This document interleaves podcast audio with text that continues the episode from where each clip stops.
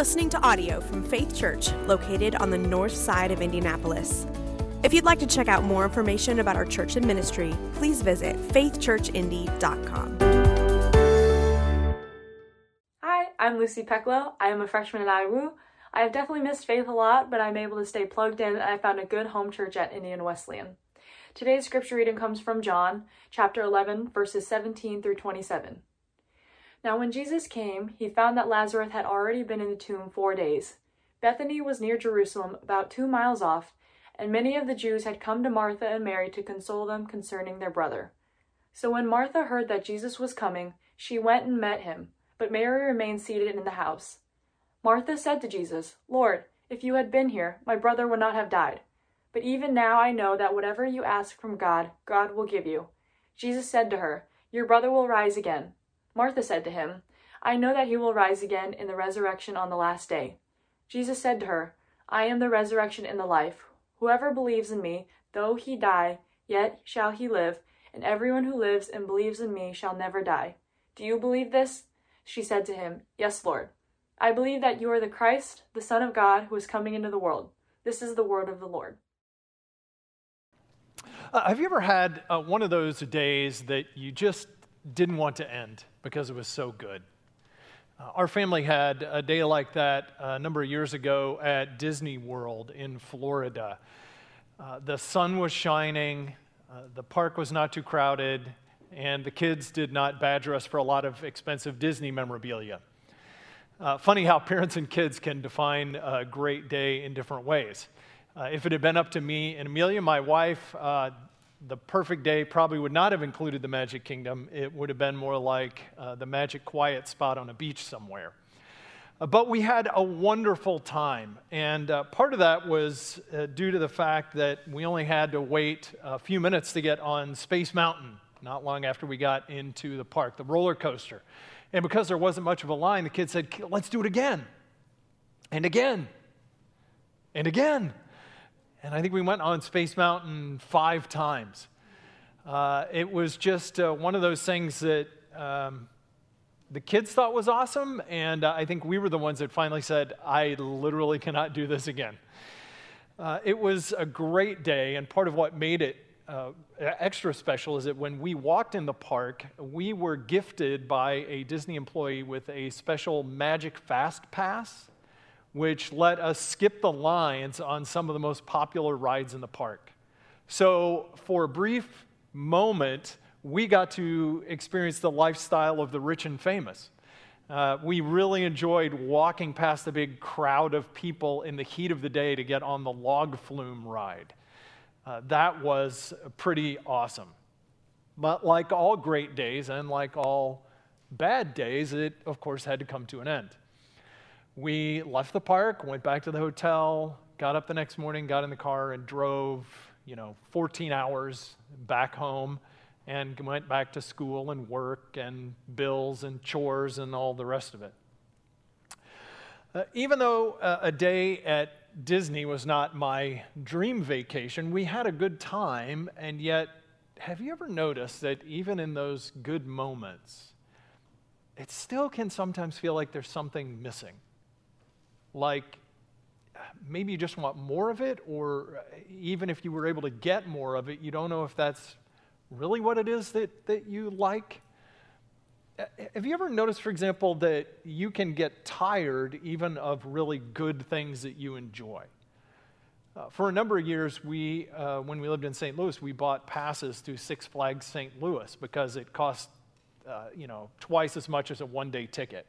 And we would go 2 or 3 times a year, and then after doing that for a couple of years, the kids got to the point of saying, like, "I don't know, do we really want to go to Six Flags? I mean, it's like a 40-minute drive, and there's all the crowds." And one of our family's favorite movies is The Princess Bride, but we have not watched it in a while.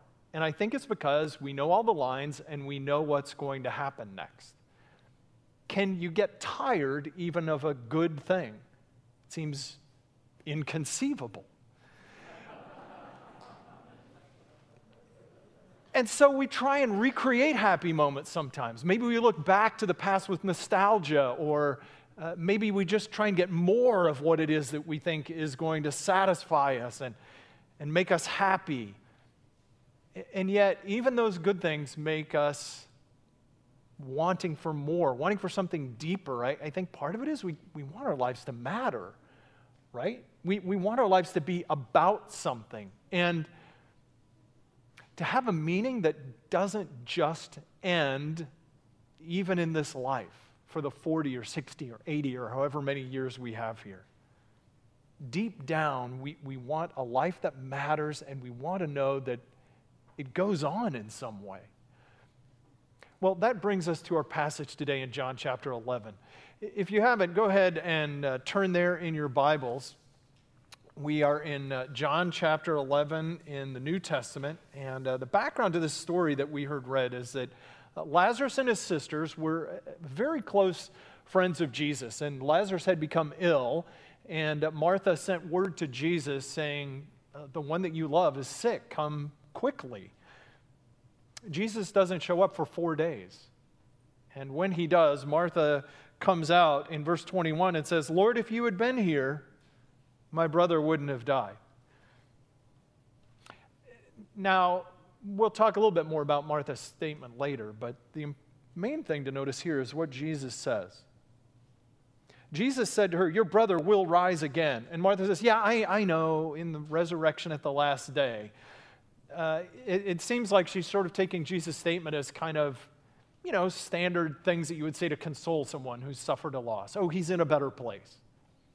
And Jesus is connecting to this hope that one day God will raise up his people again. And, you know, in a world where there's no pain and no sorrow, and Martha apparently sort of feels like, well, that doesn't help me much now, but yeah, that's nice of you to say, Jesus. But Jesus is not offering just a sentimentality or some kind of a platitude here. Look at what he goes on to say. I am the resurrection and the life. And whoever believes in me, even though he or she dies, yet they shall live. And everyone who lives and believes in me will never die. We've been studying our way through these I am statements of Jesus in the Gospel of John. Jesus says, I am the bread of life. And he's speaking to this longing that we have to be satisfied, to have our desires filled in a good way. When Jesus says, I am the light of the world, he's speaking to our desire to see and to be led in good ways. When he says, I am the good shepherd, that's resonating with our desire for a leader who will take us in good paths and even sacrifice to bring us into something bigger than ourselves. And we want all of those things, and we don't want it to end. That's what brings us to the key idea of this passage. Jesus alone gives meaning and hope. If you're following along in your kids' notes or taking notes for yourselves, the key idea is that Jesus alone is the one who gives meaning and hope to our lives. Jesus gives meaning. He's the one who makes sense of our lives. He's the one who leads us to real life, and he's the one who gives us hope, who can guarantee that God's good purposes will stand, that they will go on even beyond this life and this world. Well, let's get in our text. Jesus does not go to heal Lazarus when he becomes sick. And back in the earlier part of the chapter, we find out why. Jesus says, or John records in verse 5, Jesus loved Martha and her sister, and Lazarus. Jesus loves them, but he does not go to them. And he tells us why in verse 4. When Jesus heard that Lazarus was sick, he said, this illness will not end in death. It is for the glory of God, so the Son of God may be glorified through it. That doesn't sound very loving. But John is saying Jesus is showing his love to them by letting Lazarus die and letting them go through grief so that they would see who Jesus is.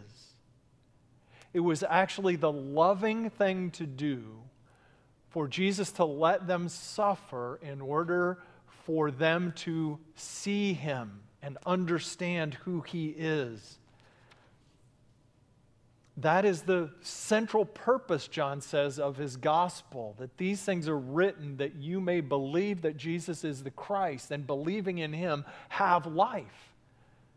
Because he is the one and only of the Father, full of grace and truth. God reveals his grace, his goodness, his kindness, his love, his holiness to us in Jesus. And that ultimately, of course, finds its climax at the cross and in Jesus' resurrection. And seeing that, believing that, building our lives around it is life. It's what gives meaning and makes sense of life. That's the first thing to get here.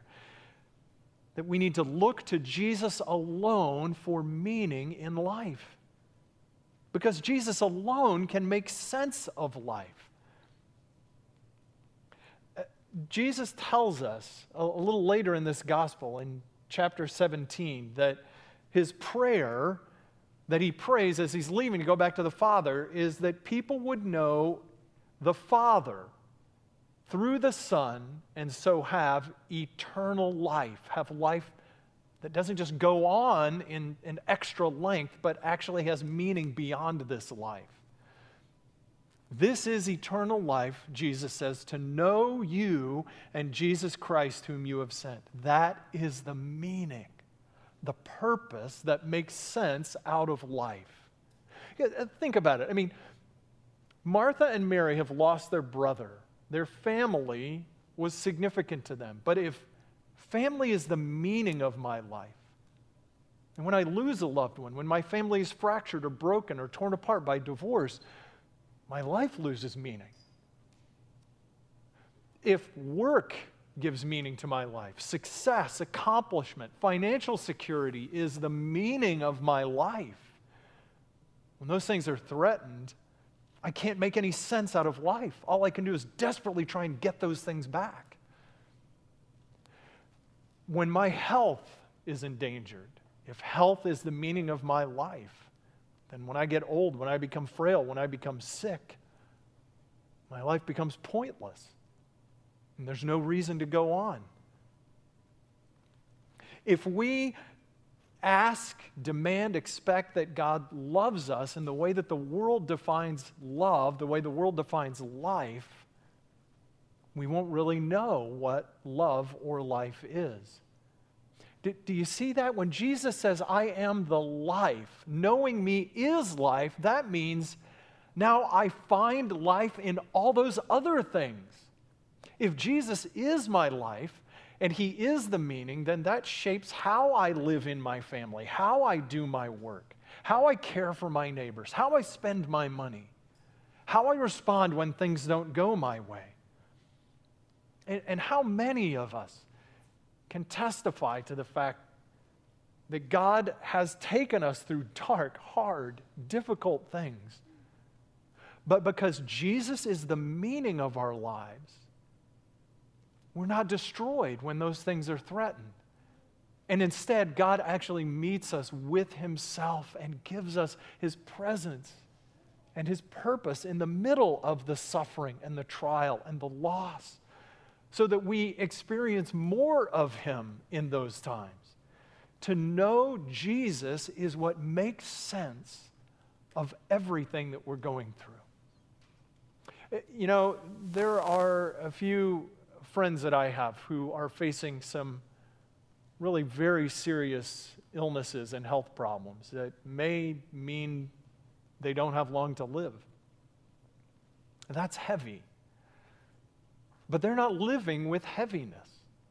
They're actually living with meaning and purpose in the middle of cancer diagnosis and treatments, because the meaning that's invested in the middle of those things is the prayer that God would use this sickness to give me opportunities to tell people about Jesus.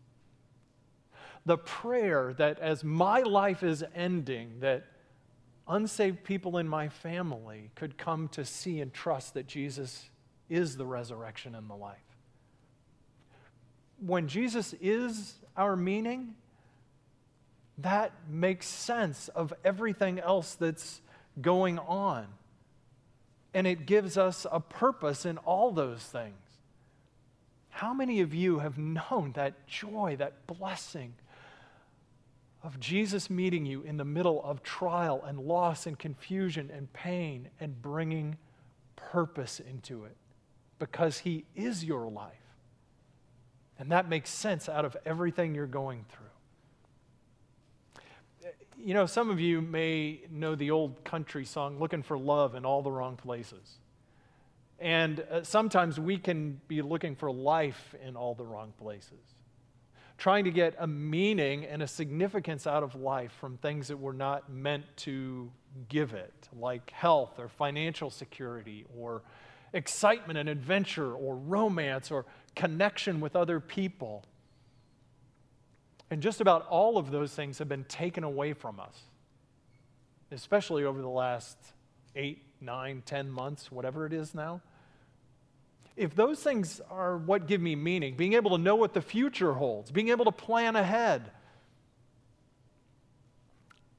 how do I deal with those things then when it's all taken away? But if Jesus is my life, then Jesus gives meaning to my life in all those things. I have His life right here, right now. There's not some bigger, better life out there that I need to go find in order to make sense of it all.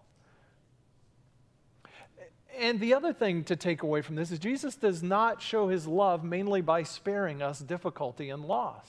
He loves Mary and Martha and Lazarus, and He lets one of them die and two of them grieve. Don't measure God's love for you by how much health and success and security and comfort and happiness come into your life.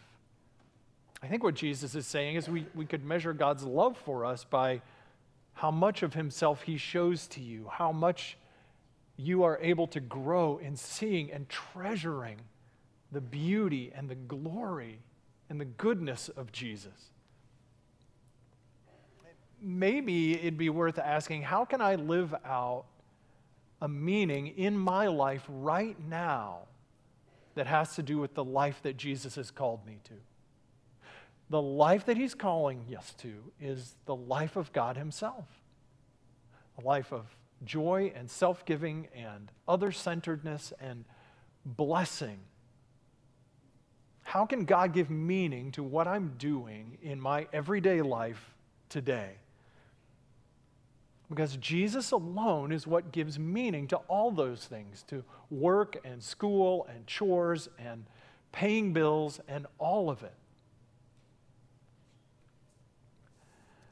Look to Jesus alone for meaning. The problem, of course, is that joy and purpose and serving others and blessing and seeing God make a difference in other people's lives through you, death ends all of it, doesn't it? I mean, no more celebrations, no more family meals, no more praying with kids at night as you tuck them into bed, no more enjoying the beauty of what God's made. No plans, no purposes, no projects.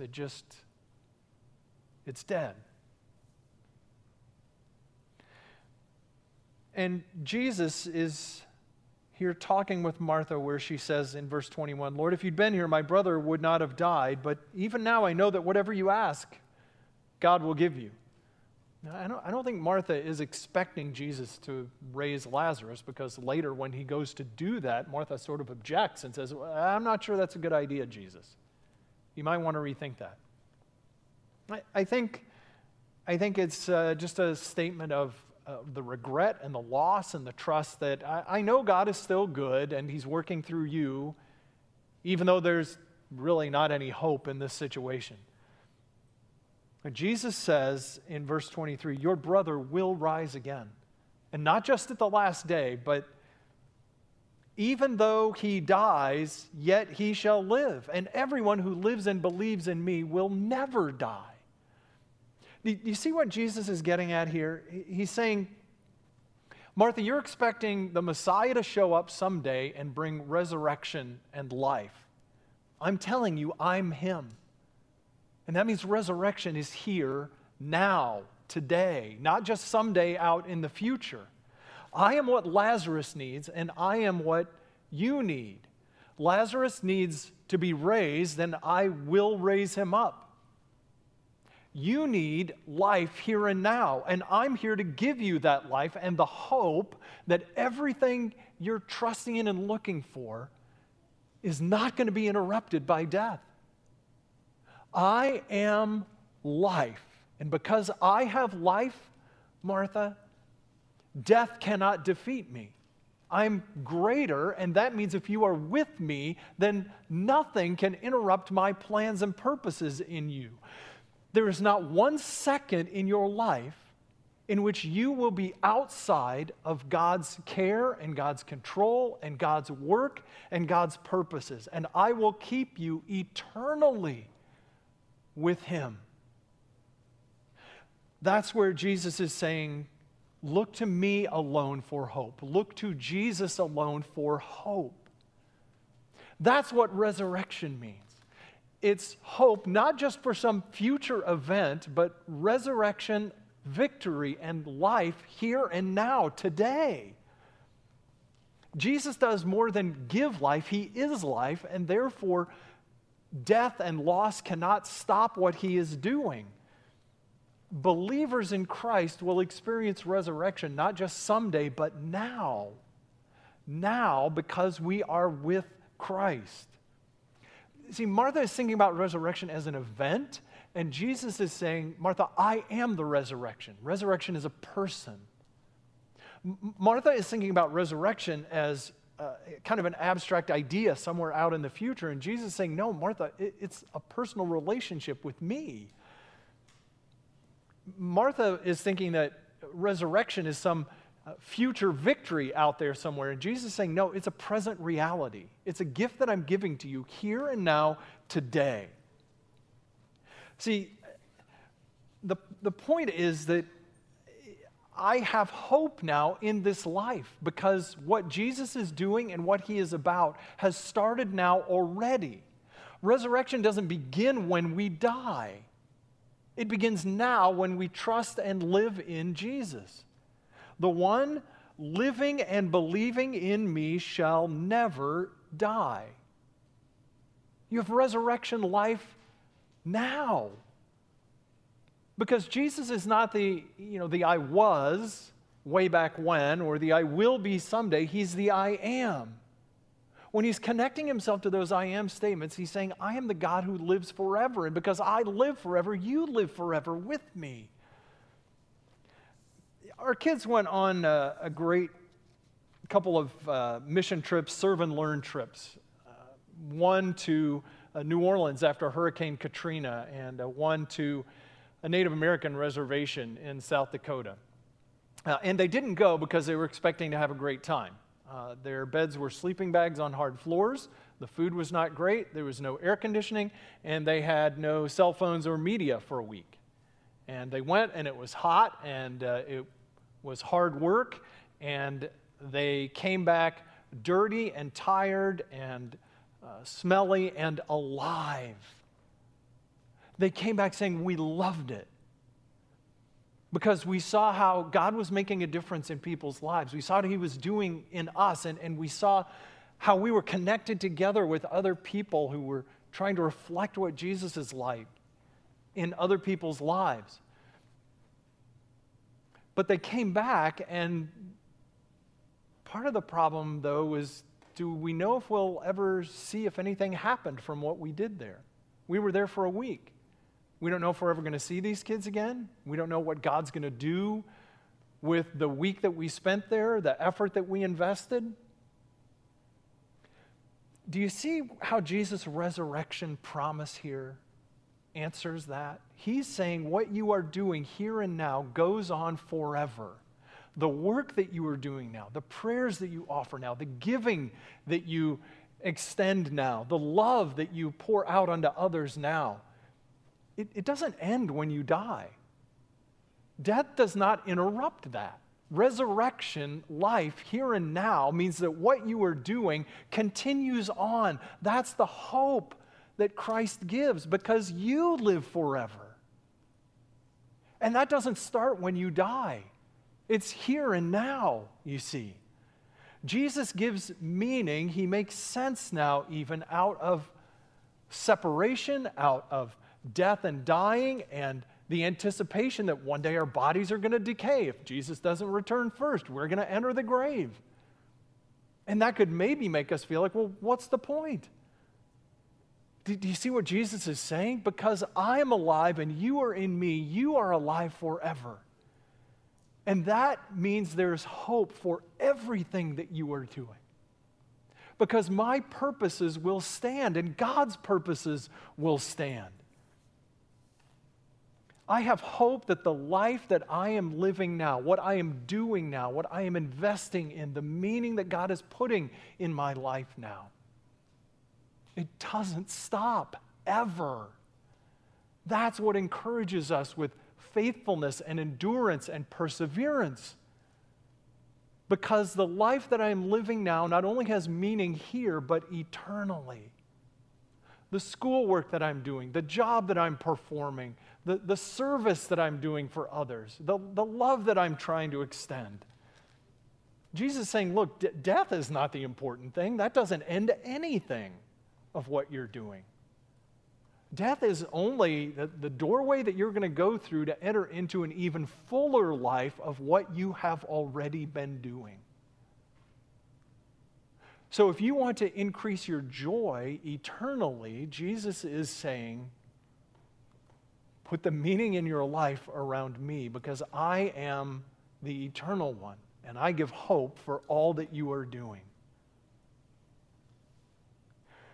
Eternity is not just more. We kind of tend to think that it's sort of an endless buffet. Like if I think of heaven as being like delicious food, well, it's just, a never-ending sushi train circling around, and it just keeps coming. Or will there be golf in heaven? I don't know. But wouldn't you get tired of playing golf for eternity? Wouldn't you get tired of the same good food over and over again? See, I think Jesus is saying the hope that we have is that all of those desires are simply the echo, the shadow of what we really long for and what we're made for. And eternal life doesn't just mean the good stuff, the Disney World extending out forever. It means that the joy and the love and the satisfaction and the blessing that we experience now is just a down payment of the real joy and life that God will give us, that we will experience eternally. Jesus makes the most incredible statement. He presents the world's most amazing offer. I am the resurrection and the life. Whoever believes in me, though he die, yet shall he live, and everyone who lives and believes in me will never die. Jesus promises life to whoever will believe in him, whoever sees and puts their trust in him as the one who is the resurrection and the life. And the only qualification is to claim that for yourself. He makes the most incredible offer, and he asks the most important question. Do you believe this? Do you believe this? Now, we often think of Martha as, the one who's critical of her sister, and she's complaining about all the stuff that has to get done in the kitchen, and why isn't Mary helping me? Don't miss this amazing statement of faith and insight here. Yes, Lord, I believe you are the Christ, the anointed one, the one set apart by God, the Son of God, the unique Son of God, who is coming into the world, the one who is the fulfillment of all of God's promises. Do you believe? If you do, you have crossed from death to life, and your life now has meaning and hope because it's in Christ. Do you believe that Jesus is the resurrection and the life, and that is the most important thing about you and about your life? Oh, believe in him, trust him, hope in him, find your life in him. Let's pray. Father, thank you for your grace and goodness to us in sending your Son, who is life and who gives meaning to us, who makes sense of everything. Father, I'm sure there are some here who are struggling with all kinds of loss and sorrow and grief and uncertainty and pain. I pray that, Jesus, you will meet them and give meaning to them in that and give hope. Hope that you are bigger, you are greater, and there is purpose in all of it, and nothing will undo your purposes for us. Father, if there are any hearing me today who have never trusted in you and come to know you as the resurrection and the life, oh, Jesus, help them to see. Help us to believe. Help us to find our life in you, because you are the resurrection and the life. We pray in your name. Amen.